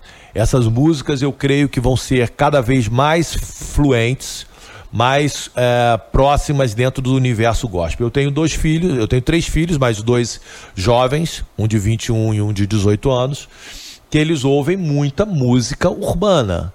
E aí eu comecei a ouvir um pouquinho do que, que eles estavam ouvindo, e eu falei assim, puxa, eles gostam e eles têm todo o direito de gostar desse estilo de música. Só que os artistas desse estilo de música estão apresentando letras e conteúdos que não tem nada a ver com a nossa vida cristã. E os meus filhos são crentes, muito corretos e tal, mas eu respeito muito essa questão dele gostar. É, é o som, cara. Isso é o som. Como talvez se eu lá no meu passado, se eu ouvisse Rebanhão, pessoas iam falar assim, cara, Rebanhão é muito, muito louco e tal. Pô, a gente ouve o Rebanhão, parece música de ninar, né? Então, assim, é, eu tenho que respeitar o momento atual do consumo da música, da sociedade musical. Agora, o que, que eu preciso fazer para que eu não tenha os meus filhos cantando coisas que eles não acreditam? Eu preciso oferecer conteúdos cristãos de qualidade nessa mesma pegada. Então, de dois anos para cá, eu tenho dado uma atenção muito especial na contratação de artistas alternativos. Então, Asaf, que é um cara do trap lá de São Paulo, Asaf, Rasterada e tal, é um cara que você ouve a música do, do Asaf e você enxerga Deus, mas sem precisar ter Jesus, luz e cruz. Mas você enxerga Deus ali na música dele. Você enxerga Deus no discurso dele. Ano que vem a gente vai lançar o primeiro álbum do Vitim. Vitim é um garoto que com duas músicas ele explodiu e se tornou uma referência, né?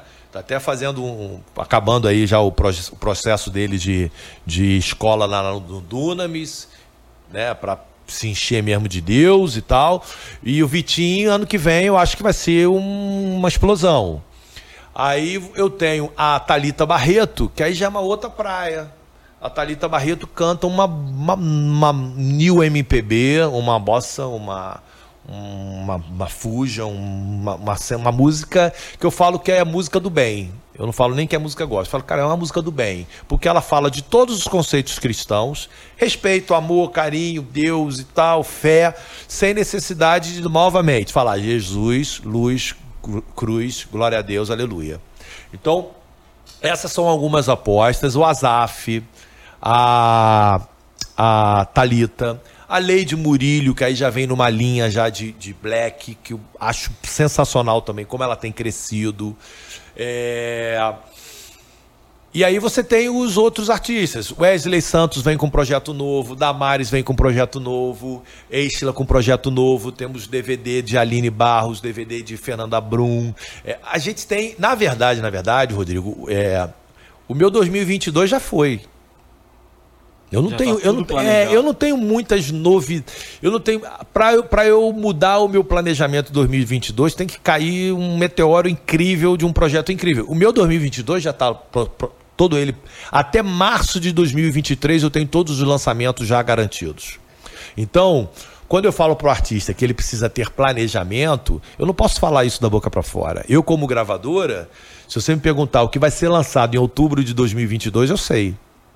E eu vou te dizer que a chance de eu, de eu acertar é de noventa por cento. Mesmo lidando com artistas, que é o ponto fraco desse elo. Mesmo lidando com artistas. Então, uma outra característica que o mercado tem, ou que nós temos como Sony, o conceito cada vez maior de estoque de conteúdo. Então, por exemplo, é, Fernanda acabou de lançar, Fernanda Brum acabou de lançar o E P. Agora, ela já tem um projeto de regravações com Reunion, né? Reunion, que são, se eu não me engano, catorze músicas, que a gente vai começar a lançar agora. Ela, ela lançou o projeto tem menos de dois meses. Já vamos entrar num novo projeto com catorze músicas. E a gente já está na fase final de escolha de repertório para ela gravar um D V D, um projeto ao vivo no ano que vem. E depois desse projeto ao vivo ano que vem, nós já temos um outro projeto engatilhado para o final do ano de dois mil e vinte e dois. Damares. Lançamos um projeto há dois, três meses atrás. Ela tem já um projeto mixado pronto, um álbum pronto. Que só estamos agora dependendo de duas ou três participações que estão sendo muito difíceis de colocar dentro do estúdio, o que é uma tristeza.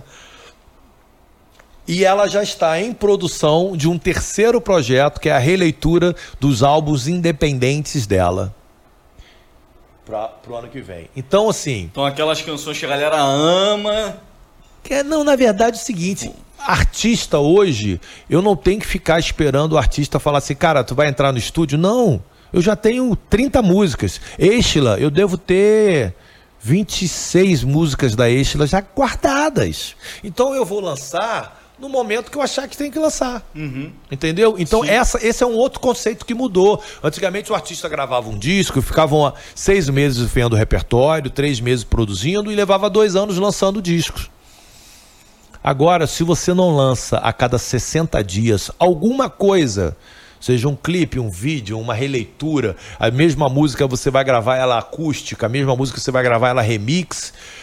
Se você não lançar de forma corriqueira, voltamos ao que eu falei lá no passado, você perde a atenção do teu público. Então, o desafio é você manter a chaleira sempre quente. Tem que estar sempre fervendo. Se você deixar um pouquinho ela ali em banho-maria, até você esquentar de novo, já veio um outro e já sentou no teu lugar. É exatamente a dança das cadeiras. Essa é a ideia. É acelerado, né?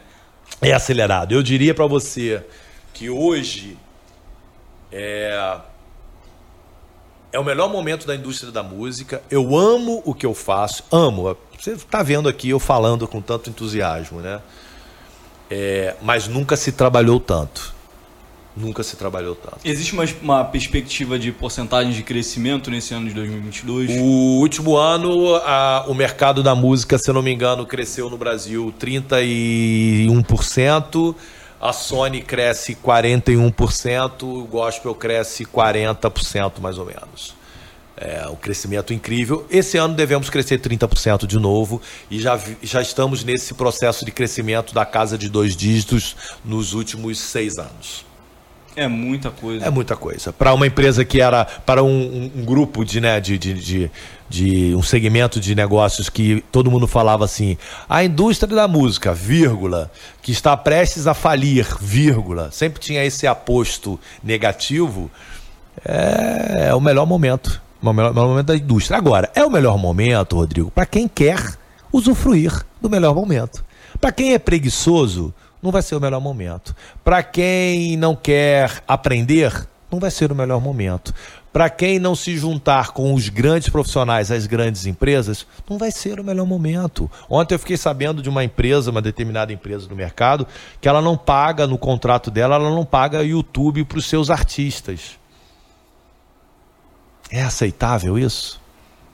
Não é aceitável. É aceitável com que, que a... que uma determinada gravadora tenha um, um, um canal de vídeo único, onde o artista ele não tem o seu canal próprio? Particularmente eu não concordo. Então existem coisas que às vezes o cantor não está ainda usufruindo, e aí eu estou falando da parte de divulgação e, bis, e principalmente econômica, porque ele não está sabendo o que ele tem que pedir e o que, que ele tem que negociar. entendeu? Então, muita gente senta para conversar com gravadoras preocupadas é, no status ou preocupada no discurso politicamente e evangelicamente correto. Ah, Jesus, o cara começa a reunião, segura na mão e ora e tal, mas aí o contrato é o contrato mais leonino que existe. Então, assim, é importante que o artista entenda que numa, numa negociação é negócio. Não é Deus me deu uma promessa, Deus me falou. Não, querido. Deus é um Deus de reação. A primeira parte é contigo. Faz as coisas certas e ele vai multiplicar o que você fez. Agora, você fazendo coisa errada, o máximo que ele pode fazer é te livrar ali depois. Mas ele não vai fazer milagre. Milagre não é... Não é Não é assim, você não vai, Deus não gasta milagre desnecessário, ele confia na nossa capacidade. Então ele vai fazer com que você se torne uma pessoa é, próspera, mas é fruto do teu esforço. Não tem essa de você, eu, né, na época de adolescente, orava, subia um monte, ah, eu quero ganhar nota dez na prova. Se você não estudou, campeão, vai levar zero. Ferrou. Tu pode estar tá cheio de fé, pode estar tá no reteté, tu pode estar tá rodando, por rabo de, fazendo tudo, fazendo o que tiver.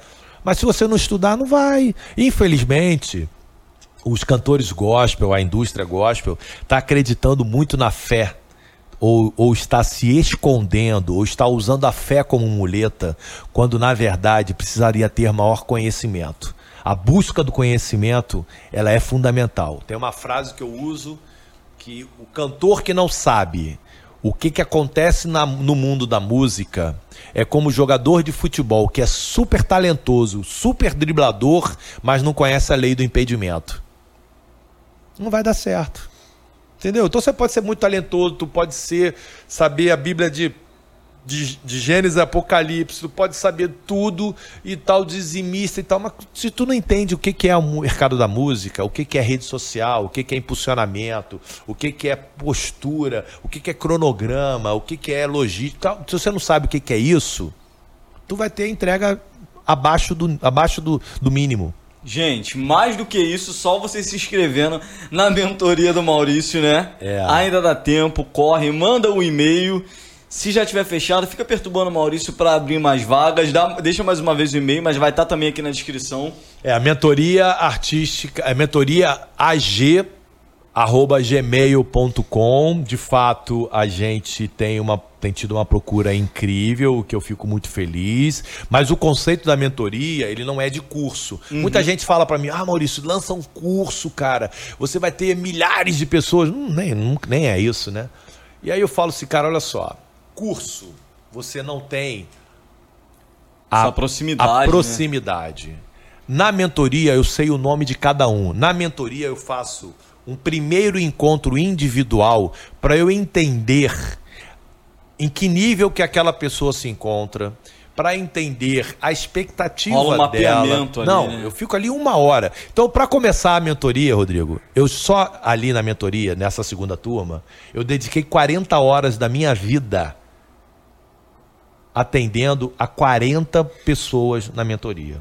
E aí, como eu sou muito psicopata, Eu fiz, eu estou agora, nesse momento, fazendo o fechamento da segunda turma, me reunindo novamente com os quarenta. Me reunindo novamente os quarenta para quê? Alinhar o que foi falado na mentoria, estabelecer as metas e agradecer e ter o feedback da mentoria. Mais quarenta horas.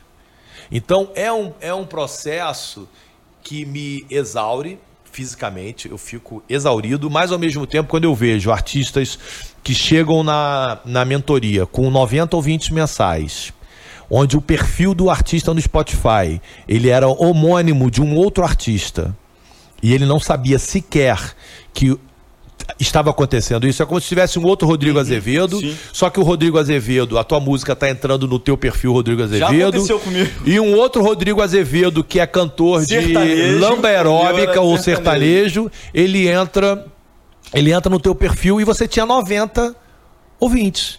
E aí na mentoria eu falo, ó, tá tudo errado isso aqui, tal, tal, tal, procura tal profissional. Uhum. E esse profissional vai resolver. Eu acho que essa pessoa hoje está com vinte, vinte e cinco mil ouvintes mensais no Spotify. Então, É, o que me, o que me, o que me motiva é ver o quanto que a gente está transformando na vida, pelo menos desses quarenta, né?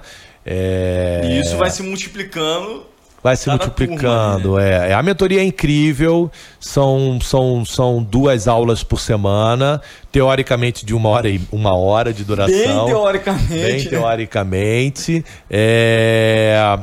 E, e a gente convida muitos profissionais, eu convido gente da área de produção musical, eu convido gente da área de marketing, eu chamo os, os, os editores das plataformas, então o Lincoln Baiana participa conosco, o Wellington participa do, conosco do Spotify. É, a gente nessa próxima, nós vamos ter a participação do Ananiel Eduardo, que é um produtor muito renomado. Vamos ter uma aula que nós não tivemos na segunda mentoria com o diretor de cinema para falar sobre a importância do vídeo. Então, era... ah, e outra coisa, eram dez aulas e fechamos em catorze. Fechamos em catorze aulas, tivemos uma coach vocal, uma preparadora vocal também falando. Então é uma troca vários muito bônus, especial. Né? É, vários bônus, vários bônus. Cara, assim, seu a minha... pai, né? É, a minha esposa, cara, que é uma terapeuta mega renomada, fala, faz um trabalho sistêmico lindo. Um dia eu convidei ela, falou assim... Pô, o povo fa... chorou nesse dia, né? Chorou, mas tu tá bem informado, bem hein, Rodrigo? informado. É, eu, fa... eu chamei ela, falei, poxa, uma das coisas que eu percebo nos artistas é a sabotagem e a questão da identidade. Você falaria pra eles? Cara, ela, ela falou pra eles por três horas, e eu te confesso aqui que eu fiquei até com ciúme, porque eles ficaram tão apegados à minha esposa, tão assim, e hoje muitos deles, deles são... É, é, pacientes dela na terapia, ela, ela faz essa terapia com alguns deles, e de vez em quando eu falo assim, ó, oh, não vai me abandonar por causa da minha esposa não, minha esposa é Renata, não vai me abandonar por causa da Renata não, então, não e tal, porque é, para você estar bem profissionalmente, para você estar bem na tua vida, é importante que a tua mente esteja bem, né? A gente é feito de corpo, alma e espírito, né? É... A tua mente precisa estar bem. Então, para você ser um cantor de sucesso, você saber, precisa estar bem com a tua cabeça. Então, eu incluí essa aula, que foi uma aula que na primeira turma a gente não teve e que seguramente a gente vai ter na terceira. É, então é isso, a mentoria ela é uma, uma experiência incrível, a mentoria é, de fato, o conceito de mentoria é uma relação próxima entre alguém muito experiente com pessoas que querem aprender. E eu acho que esse é um projeto que eu vou me orgulhar muito, porque é o que tem acontecido. Assim, é uma troca de experiência, é um carinho. E, e é um legado. É um legado, é um legado. É um legado. Eu, tenho, eu tenho vivido meus últimos anos com a ideia de, de fato, deixar legado. Não tô, não tô querendo partir para a glória agora.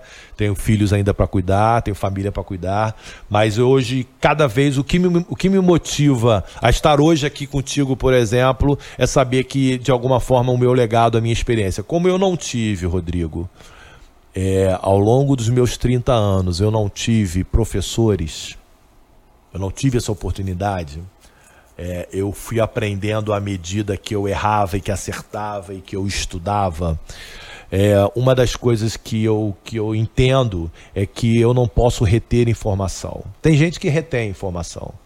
E, e, e como se isso fosse um, um, uma, uma, um potencial a mais que ele teria. E eu, pelo contrário, eu não quero ser o, o Neymar jogando com um monte de, de, de perna de pau. Eu quero ser o Neymar disputando a Copa do Mundo em alto nível. Porque se eu ganhar, eu vou ganhar dos, dos melhores. Então, a, a, o, nível, o nível do mercado gospel, eu, eu, e aí não estou incorrendo no, no risco de ser arrogante, presunçoso, mas é um nível muito baixo e a gente precisa reverter isso, sabe? Eu tenho uma autoestima muito boa porque nas reuniões internas da Sony, quando a gente pega o resultado de um Pablo Vittar, de um Gusttavo Lima, de um Avni Vini, de um, um, um vamos lá, um, qualquer outro artista, um Matuê, os caras estão falando de em uma semana ter oitocentos, um milhão de streamings, e a gente está vibrando quando a gente tem sessenta mil streamings, de um artista que às vezes tem vinte milhões de seguidores nas redes sociais. Então, o artista gospel é um fenômeno de rede social e um fiasco de streaming. E a gente precisa reverter isso, urgente. Porque senão daqui a pouco, tudo que a gente conquistou até aqui, há um risco das próprias gravadoras. Eu entendo, assim, fala assim, olha, a gente está ganhando tanto dinheiro aqui que a gente não precisa tanto investir no gospel. Graças a Deus, no meu departamento, na área que eu, que eu sou o gestor, ano a ano a gente vem quebrando em recorde de E B I T, que é o lucro líquido. O que, que sobra de dinheiro para a companhia ao fim do ano? Ano a ano a gente está quebrando recorde. E não diferente nesse ano, a gente está no maior faturamento, no maior receita, no maior E B I T, no maior profit. Então... eu, Maurício Soares, junto à minha companhia, eu tô com muita moral. Só que eu não sou nada perto do mercado gospel. O que eu queria era que o mercado gospel tivesse a mesma moral que eu, como executivo, eu tô tendo. Entendeu? Então, uhum. por isso, essa minha vontade de fazer com que... gente, acorda! Acorda! Mas eu confesso também que chega uma hora que cansa, né? Imagino. Maurício, quero agradecer demais esse papo tão enriquecedor aí que vocês puderam acompanhar. Quero convidar você a seguir o Maurício, se você ainda não segue. E se você não segue, você tá marcando bobeira, hein? Tá também aqui o e-mail da turma, da mentoria, para você poder se inscrever. Se inscreve também aqui no nosso canal e ativa o sininho para você não perder nenhum desses doze episódios aqui incríveis dessa primeira temporada do Super Gospel Mais. Valeu, galera. Deus abençoe.